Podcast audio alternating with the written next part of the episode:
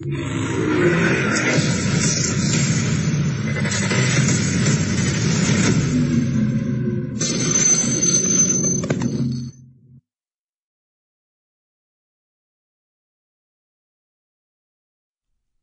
everybody and welcome to the MGTOW Academy Show. This is season two, episode number five.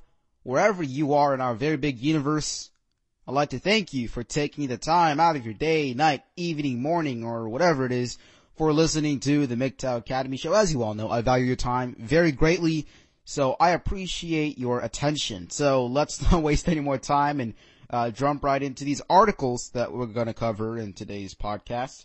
Uh, so first, we're going to begin with this article it's from churchmilitant.com. It's about toxic femininity. I can't tell you how many times I had to practice saying the word femininity, alright? So it's like toxic masculinity, it's toxic femininity.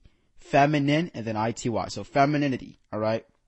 So the article, it's titled, Biology Professor Calls Out Toxic Femininity. So, uh, let's not waste any more time and start reading. A biology professor is causing a stir by challenging the narrative on toxic masculinity.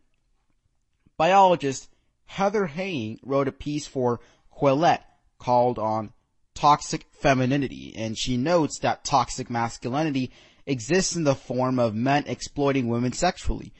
But she says that toxic femininity is also a problem. She argues, yes, toxic masculinity exists, but the use of the term has been weaponized. It is being hurled without care at every man. This term, toxic masculinity, is being wielded indiscriminately and with force, Heying adds. We are not talking imprecision now, we are talking through going inaccuracy. Heying argues that alongside toxic masculinity, there is toxic femininity, which involves incessantly blaming men and condemning all things masculine. She describes toxic femininity by citing a handful of behaviors that are common today. Creating hunger in men by actively inviting the male gaze, then demanding uh, that men have no such hunger. That is toxic femininity. Subjugating men, emasculating them when they display strength, physical, intellectual, or other. That is toxic femininity insisting that men, simply by virtue of being men, are toxic, and then being surprised, uh, and then acting surprised as relationships between men and women have become more strained. That is toxic femininity. It is a game, the benefits of which go to a few while the costs are shared by all of us. Heying goes on to note that some young women emphasize their sex appeal. She calls it hotness with skimpy, sensual outfits and then get upset with men for being tempted to lust for them. And by the way, I'd like to uh, just take a take a little moment to uh, talk a bit on this, just briefly. Um, so I'm not sure what people believe about female objectification, like objectification about women. You know how you you uh, sometimes hear feminists complaining about objectifying women. This is objectifying me, you know that sort of stuff. Um, this is how it is, okay? Women love, they love, they don't like, they love to be objectified. They love to be objectified. It just has to be by the right person. In other words, you know, they love to get objectified by some hot guy or, you know, by some hot dude, by Chad or whatever, you know? But they do not want to be objectified by some ugly guy, you know?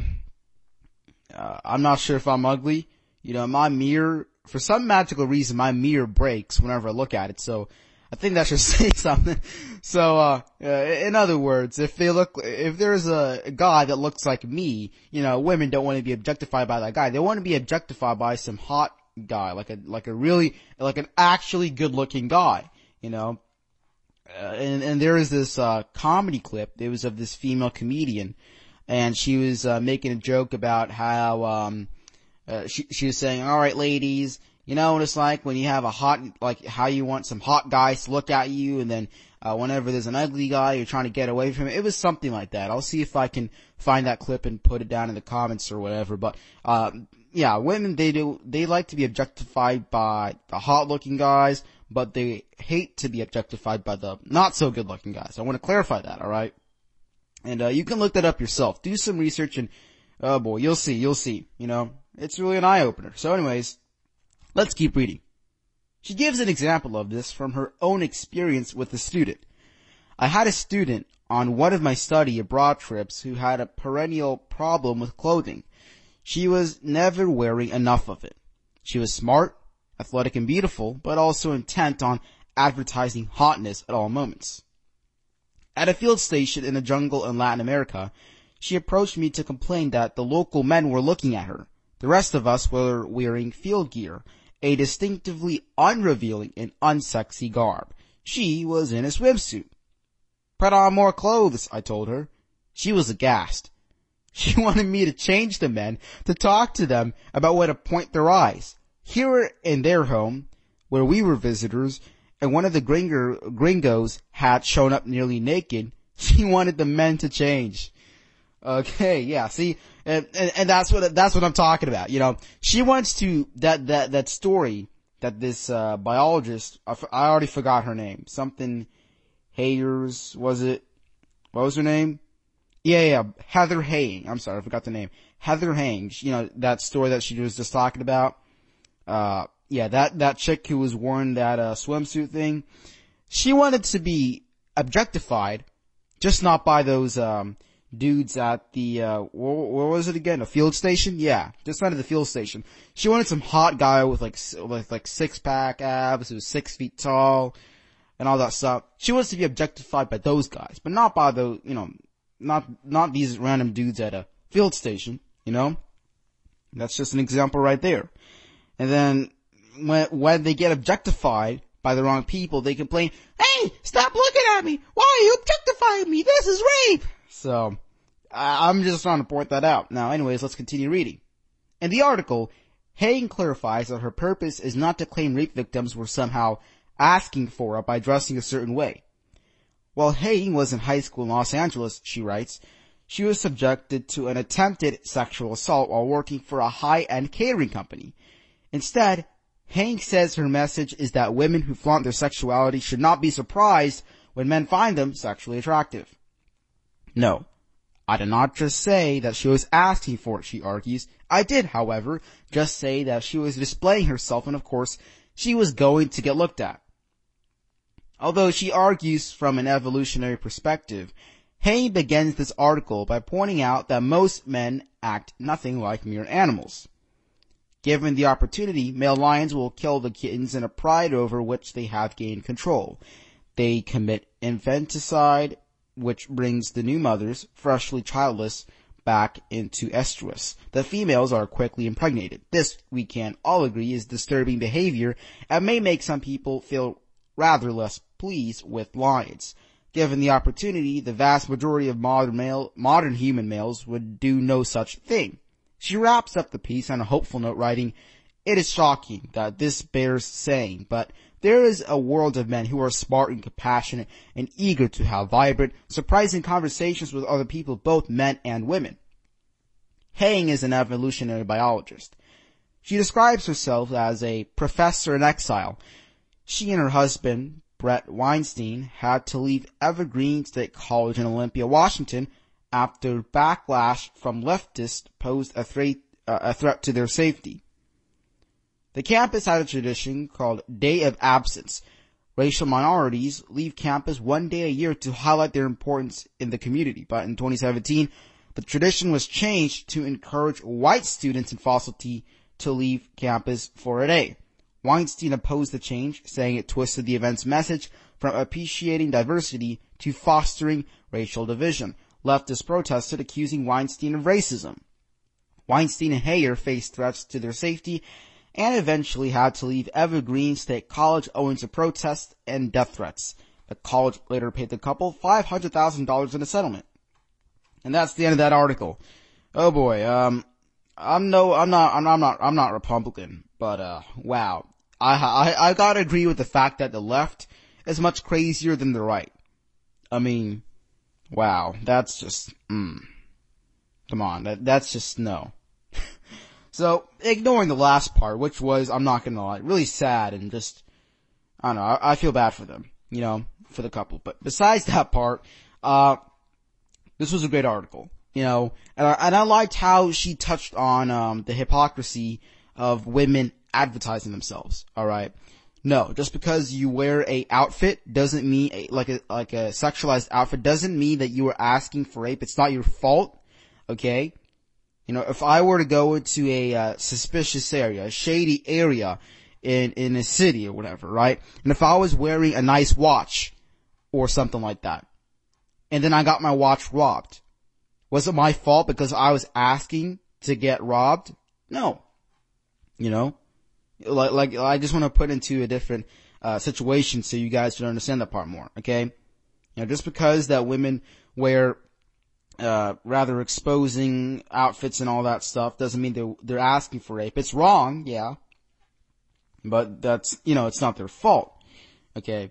We're talking about like the whole, uh, hypocrisy of getting mad at, uh, men staring at them. That's what I'm here to kind of criticize, alright? Uh, it, it's just kind of ridiculous, you know? Know, I mean, I mean, what, what, what do you expect? You expect only the good looking guys to look at you? No, everyone, every guy's gonna look at you. Alright, every guy's gonna look at you. Alright, it's not gonna be that, that one select group of, of guys who are like, ooh yeah. No, no, no. All the guys can be looking at you if you're wearing a, uh, exposing outfit. So don't complain if you wear something that's rather exposing and then every single guy stares at you because, uh, well, I mean, it's going to happen. Okay. You're, you're advertising yourself, right? I mean, people are going to look at it. So guys, I will have that article linked in the description or the episode information box.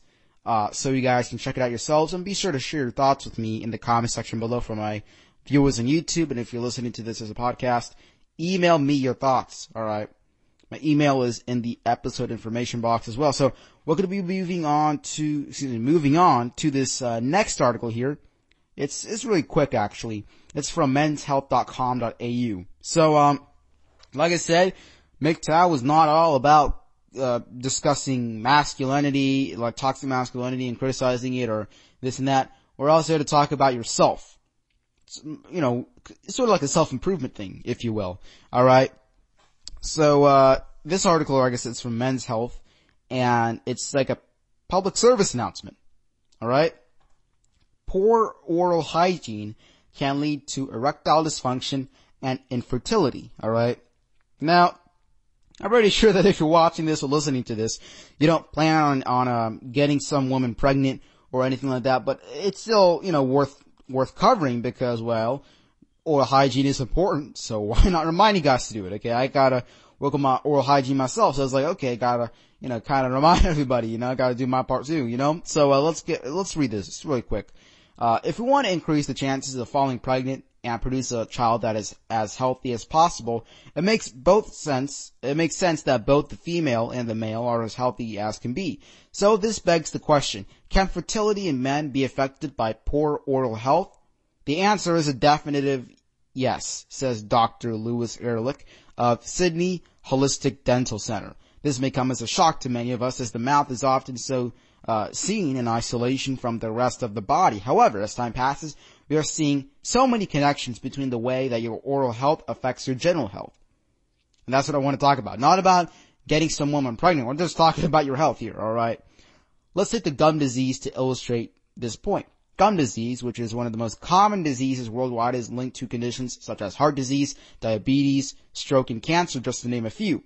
The common denominator in all of these health conditions is chronic inflammation. This is extremely harmful to our teeth and it turns our gums, uh, if we're not looking after them, uh, are one of the uh, most common sites for chronic inflammation in the body. Downscaling inflammation must be one of the goals if we are talking about fertility and avoiding difficulties with conception.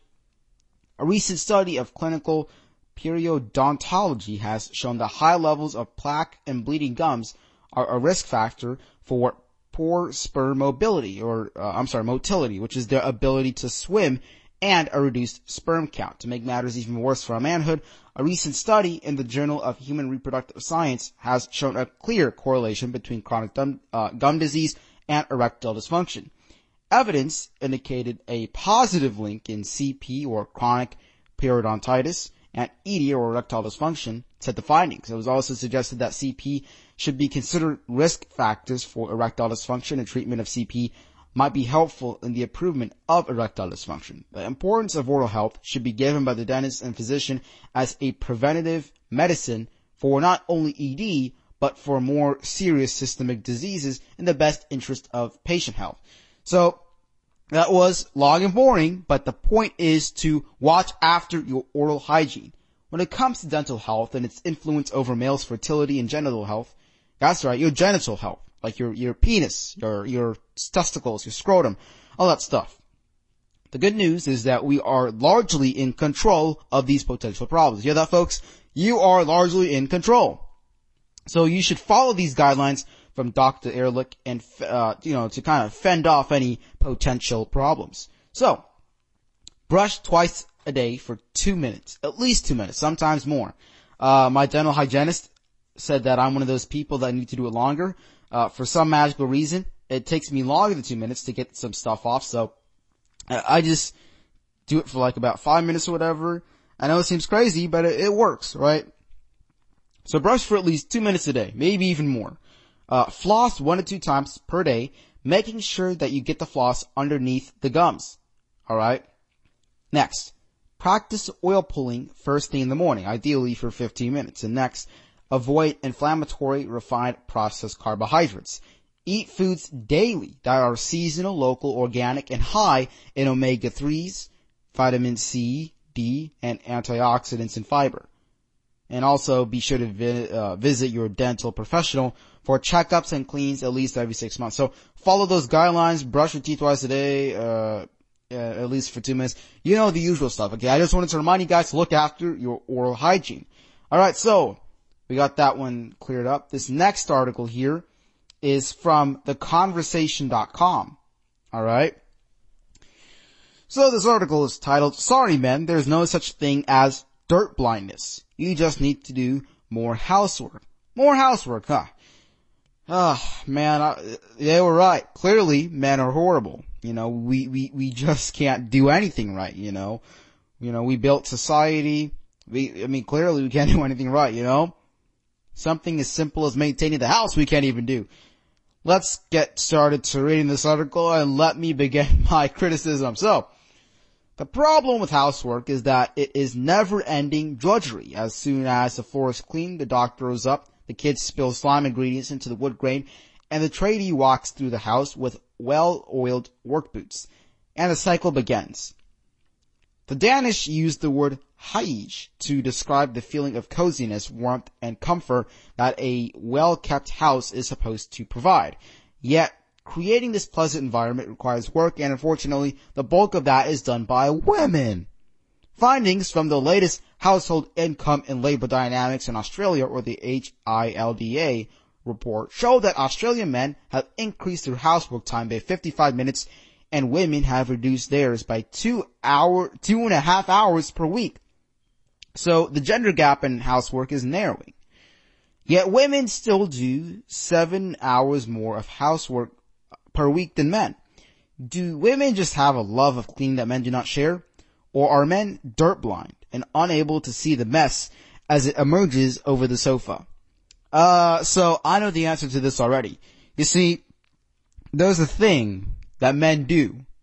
It's called, uh, I'm not sure if you guys have heard of this before. It's called, um, working, like, like a work, like a job, a career, work, you know, a job income. And like the article literally said at the beginning, uh, the tradie walks through the house with well-oiled work boots. Uh, yeah, it's a job because, you know, you're out there working. You see, back when society wasn't so messed up and screwed up, I mean it was, but back, you know, in the good old days when the nuclear family was still alive, you see, the woman was called a housewife. She cleaned the house, maintained the house, took care of the kids and all that kind of stuff. And the dad, the father, the husband, he worked. And, uh, uh, surprisingly, society turned out fine. You know? And everything worked out nicely. You know? I- amazing, isn't it? But, uh, yeah, I mean, uh, why don't women work, you know? I'm, I'm pretty sure men work more hours per week than women, which is why they are paid more on average. So, yeah, j- just saying though, just saying. So, let's continue reading. Fortunately for humankind, the answer to both of these questions is no. Below we unpack some of the main reasons why women's housework share uh, remains larger than men's and offer solutions to tidy up this gendered mess. Men and dirt blindness is a furphy. Not sure what a furphy is, but okay. While attitudes towards greater, uh, towards gender roles have become less traditional, there are still gendered expectations about the cleanliness of the home and children. Any dirt, mess or failure to provide clean, immaculately dressed, and polite children to the world is often a judgment against women. A sure sign of bad mothering. Inherent in this assumption is the idea that men don't see mess or are oblivious to the cleaning and mental work associated with ensuring that the household runs properly. Also, uh, there is a assumption, assumption that women are oblivious uh, to the mental work and the physical labor associated with ensuring that, uh, you know, a man can keep his job, you know, but women are oblivious to that, right? J- just saying, that's how things are supposed to work. So anyways, even when the house, uh, work is outsourced, women are more often responsible for organizing and paying the cleaner or hitting the button on the full dishwasher or robot vacuum. What's more, the types of domestic work that are outsourced is usually the work often done by men, such as gardening or household maintenance, so the benefit of domestic outsourcing is usually marginal for women. Because of men's lack of desire to twirl a brush around the toilet bowl or their general lack of concern about having a clean house, we tend to think of them as being dirt blind. But really it's because men aren't penalized for messiness in the same way that women are. For women, cleanliness in the family home is a further extension of prevailing social norms that dictate uh, that women must be clean, hairless, perfumed, and pretty. In this regard, doing housework is a way for women to perform their gender. Men not doing housework also fits uh, with the long-held ideas about men and dirt that begins with boys in the outdoors. Thus, keeping house is as much as much about gendered expectations as it is about actual dirt. Um, so this article is trying to, to, to compare dirt with genders. I'm not sure if I'm the only one who's getting that vibe here, but, uh, sure, whatever. Let's continue reading. men do see dirt, but they aren't told from a young age that leaving a mess makes them bad men. Um, I was told to clean up after myself.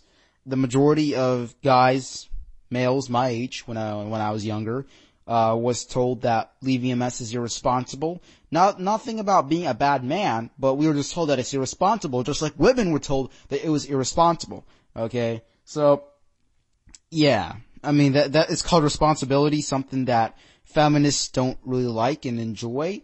I, am not saying that the, the, author of this is a feminist, but I'm just, I'm just trying to say though, you know, feminists don't like responsibility, but I was taught that from a uh, young age. So, just saying. Let's continue reading. Women's resources are discounted. In 2017, Australian women earned 87, oh my god. Ooh boy. Sorry guys, this thing is just ridiculous. Let me, so this article is saying in 2017, Australian women earned 87 cents for every dollar earned by a man. The gender pay gap in Australia has hovered between 15 and 19% over the past two decades. Oh boy. Mm-hmm. So, uh, the gender pay gap has a bunch of factors that debunk it. And I'm not even gonna go, I got tired of it. Alright. Uh, men work more hours per week, they hold higher professions. Uh, th- those are the main, some of the main factors. Do the research yourself. I'm tired of, of seeing articles complaining about some gender pay gap that doesn't even exist. But whatever. Uh, mothers, regardless of their profession, earn less than fathers, indicating that gender, uh, gender discrimination, rather than incompetence or occupational type, explains these gaps. Mm, no. I'm pretty sure that, uh, occupational, uh, when you factor out, when, when you account for the occupation type, when you account for everything else, women are paid equal to men. Now I'm not saying that's always going to be true, Uh, but that, that's pretty much how it works. Okay. Uh, unequal pay based on discrimination of race, gender, sex, or religion, any, any of that stuff has been against the law since I think 1970, 1979. Uh, so yeah, not sure what's going on here, but whatever. Just women playing the victim card. Nothing, nothing new. It's okay. Move on. Nothing new. Anyways, the gap in earnings is important as having more money gives women more power, including to outsource housework. Studies show that women are more likely than men to use their earnings to outsource women. Uh, I'm sorry, to outsource housework. Women who are equal earners to men report the most equal housework divisions. Yet when women start to earn more than their husbands, their earnings are less effective than men, than men's in getting their husbands to increase their housework share. Housework scholarship has long documented that women who earn more than their male partners spend more, not less, time in housework than women whose earnings are equal to men's. In other words, as women's earnings exceed men, these earnings become a less valuable bargaining tool within a relationship. A recent study from the U.S. Census shows that women who earn more than their partners underreport their own and overstate their husband's earnings. So arguments that women can use their higher earnings to negotiate for husbands' greater housework contributions do not hold true. So, closing in the gap in housework. A recent study about housework posed a dire warning. At the current pace, it will take 30 years for the gender gap in housework to close. This is unlikely to eventuate unless we dramatically rethink the way men and women organize their work and family lives in Australia. Well, you see about that, folks are trying to, uh, live way that, like live society, live their lives the way that things are supposed to be, as in the guy, the, the father, the husband is the breadwinner and the, uh, the wife, the female, takes care of the household, uh, maintains the household, takes care of the kids, because that's how uh, society is supposed to work. Okay, I'm no expert, but that's just how things were supposed are supposed to be, and society has worked fine like that for decades, centuries, like I, thousands, ten, hundred thousands, a long, long time. Okay, obviously I was about to say years, but it's been working that way for a long, long time, and now we're trying to screw things up by equalizing everything because we got to make everything equal equality, right? It's all about, it's all about equality. So, let's keep reading. Oh boy. So, but there are a few ways forward. First, governments can provide help in the form of subsidies to hire cleaners or buy prepared meals to help families reduce their housework burden. The Swedes have instituted a tax credit for housework to help reduce the family's load and to bring this type of black market labor into the light. So, housework, yes, I get it's not easy and all that. And no way am I trying to say that women have it easy when it comes to housework. Housework is not an easy task, okay? It's not easy. Okay, it's easy and it's hard. It's easy in certain ways and it's hard in certain ways, right? I'm not trying to discredit them if that's what anybody's thinking. However, the, I don't think the government would necessarily need to provide help in the form of subsidies. I think they can spend more money to, uh, I don't know, let's see, what are things that the government can actually do to help society? Uh, improve infrastructure, uh, I'm sorry, yeah, infrastructure, uh, repair our public education systems. Um, for the United States government, we can work on, uh, just the legal system as a whole. Uh, we, we got a couple of problems, and I, I know, I know this is an Australian article, but there are other things the government can focus on besides household stuff. Okay that's just my opinion on it. Okay. I know my opinion doesn't matter. I know.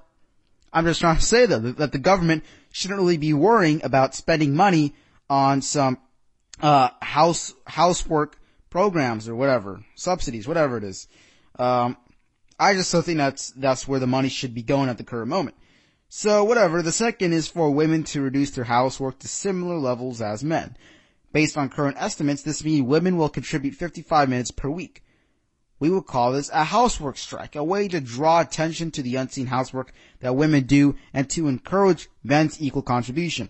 This will require women to become dirt blind and hold out until a crisis point is reached, such as everyone in the house running out of clean underwear. So, certain women in relationships do this. You can read stories all the time of men who like get married and then the woman doesn't do anything. It's always the man who's, uh, taking care of the house. He's always the guy who's cleaning stuff. You can read those stories all the time, alright? I think I've even covered that before MGTOW stories, but, uh, that's besides the point. So what, what, what this article is calling for, if I understand it and interpret it correctly, is that we should have women go out and not do their, their duties. Okay? Because we need equality, okay? Who cares about the proper household? It's all about gender equality, am I right? Yeah! So, whatever. let's keep, let's, let's read this last, uh, let's read this last paragraph.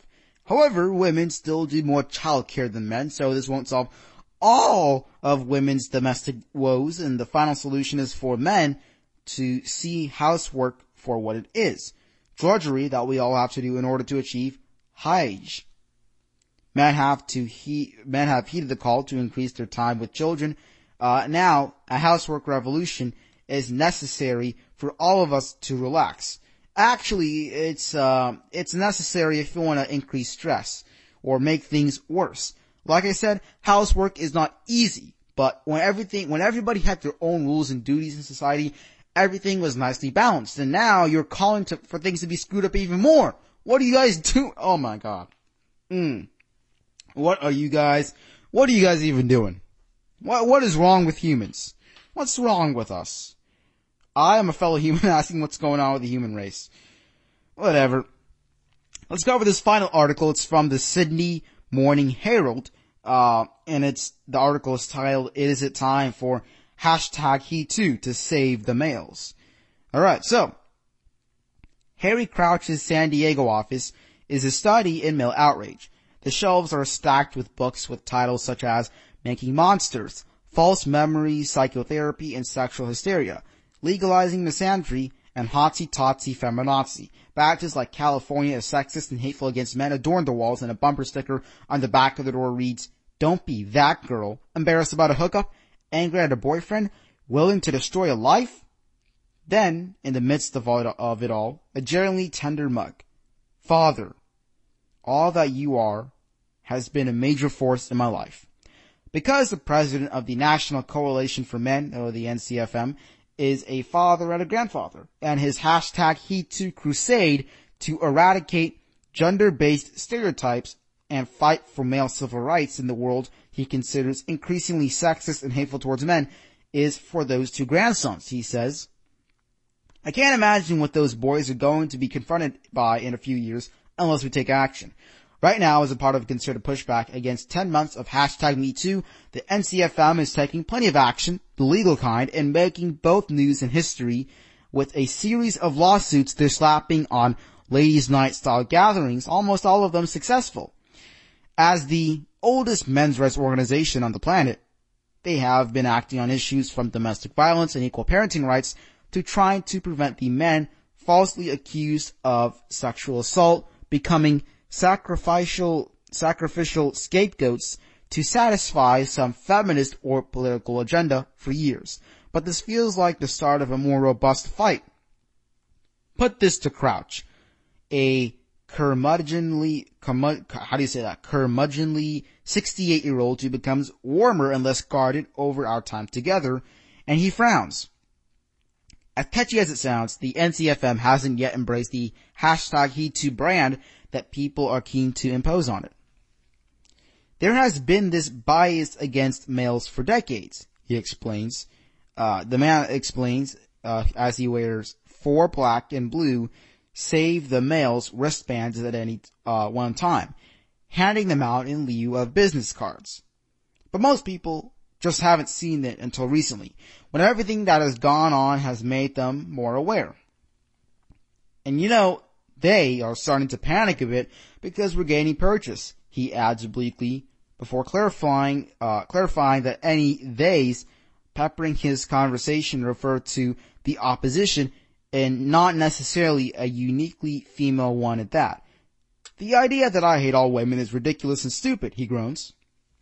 We are an inclusive organization that uh, employ a number of women too, but while the opposition run on emotion, we run on facts. You'd think that most people with an IQ over 60 could understand the basic concepts of fairness and equality, wouldn't you? And yet it's amazing how many academics struggle with them. Perhaps because intellectual arguments would get them nowhere, the NCFM has been using the legal system to make a larger point and successfully suing a number of businesses and organizations offering either women only gatherings or discounts to uh, women. And I've covered this a couple of times before on the MGTOW Academy show and on the now defunct series MGTOW News. Continuing on, one of the key players of the NCFM, Rich Allison, a former Marine Corps captain who has been a plaintiff in 13 lawsuits, has been waging war against organizations such as the Financial Services Information Sharing and Analysis Center, which was offering a diversity scholarship to female recipients and Ladies Get Paid. And I covered that actually before. Ladies Get Paid, a career development company for women, uh, which had the temerity to turn him away from one of their gatherings in a San Diego bar. I believe in social justice and fairness, says Allison, who cites the day he saw a 2015 Super Bowl T-Mobile advert in which comedian Sarah Silverman hands a couple their newborn baby and says, sorry, it's a boy, as tipping his point. They never allow that ad with a girl. True. But isn't it a sad world when ladies night has to be banned? Well, California eliminated all men's clubs a while ago, Allison says. And I do think what we're doing is effective. The suits are getting people to focus. Behind almost all of these suits is local lawyer, who we've discussed before, Alfred G. Rava. Formerly the NCFM secretary, he has filed some 300 cases in total. A rate of about one a month for the past three years. Rava's first Unruh Civil Rights Act sex discrimination lawsuit was the result of a night out in 2002 when he was required to pay 10 US dollars uh, to enter a bar where women were allowed in for free. Rava found that ladies' nights had been illegal in California since 1985 and proceeded to sue. The legal way isn't necessarily the best or indeed the only way to fight for men's rights, insists Crouch, but it's certainly true that we can effect change more rapidly through litigation than legislation. The NCFM president, who was once in a relationship with a woman who would get violent, says this as someone who has tried to work with the state on projects such as setting up a program uh, on, for abused men. I was told, and this is a direct quote, it will be a cold day in hell before our commission or any other agency gives you a dollar for abused men. Unlike hashtag me too, male celebrities are not rushing to give the NCFM injections of cash, laughs Crouch, and unfortunately that is true. Although there does seem to be a pushback going on, which is not to say the hashtag me too hasn't had so much legitimacy, because it absolutely does. But unfortunately, it has also brought down more attention to false uh, allegations. And false allegations hurt everybody, men and women. We need to be talking about them more. And by the way, in the last episode of the MGTOW Academy show, I covered this um, article, this quick article, uh, about how during like a nine-year study, 41% of the uh, rape cases in a in a local suburban uh, community, or was it sub? I don't know. It was like a suburban community or something like that. They found out that uh, 41% of the cases in a nine-year period were false. So, I'm just trying to say, uh, you guys should check that out if you haven't already. That's uh, that was season two, episode number four. Carrying on. it does seem like companies are not overly inclined to fight for their male employees. They're just rolling over. Panicked that their stock prices are going to take a dive. Sorry guys. Uh, I'm not sure if you guys just heard that. I can't believe I just did that. I can't, I can't stop the recording now. It's too late. But, um, I've been holding in a fart for the longest time and, and I, I just let it go. I'm not sure if you guys heard that, but, uh, sorry. trying, trying, trying to, trying to hold it all together, you know. So I'm, I'm, I'm gonna try that again without laughing, alright? Mm, mm, mm, it does seem like companies are not overly inclined to fight for their male employees. They're just rolling over, panicked that their stock prices are going to take a dive, as though it doesn't matter where the truth lies. But now, when a woman accuses someone of status, I think people are beginning to ask, really? Harvey Weinstein being outed as a Hollywood style villain hasn't been helpful, agrees Crouch. He's not representative of a normal man in so many ways, from his apparent talent and his wealth to the appalling way he treated women. If all those accusations are true, which I doubt by the way, then he is absolutely horrific. But we will never, but we never talk about the women who position themselves around people like that with the hope of exploiting them in order to obtain career advancement. We also never talk about the women who jump into bed with the man for that same reason and then turn around and blame them for something. Crouch isn't entirely right in that respect. After all, here we are, doing just that.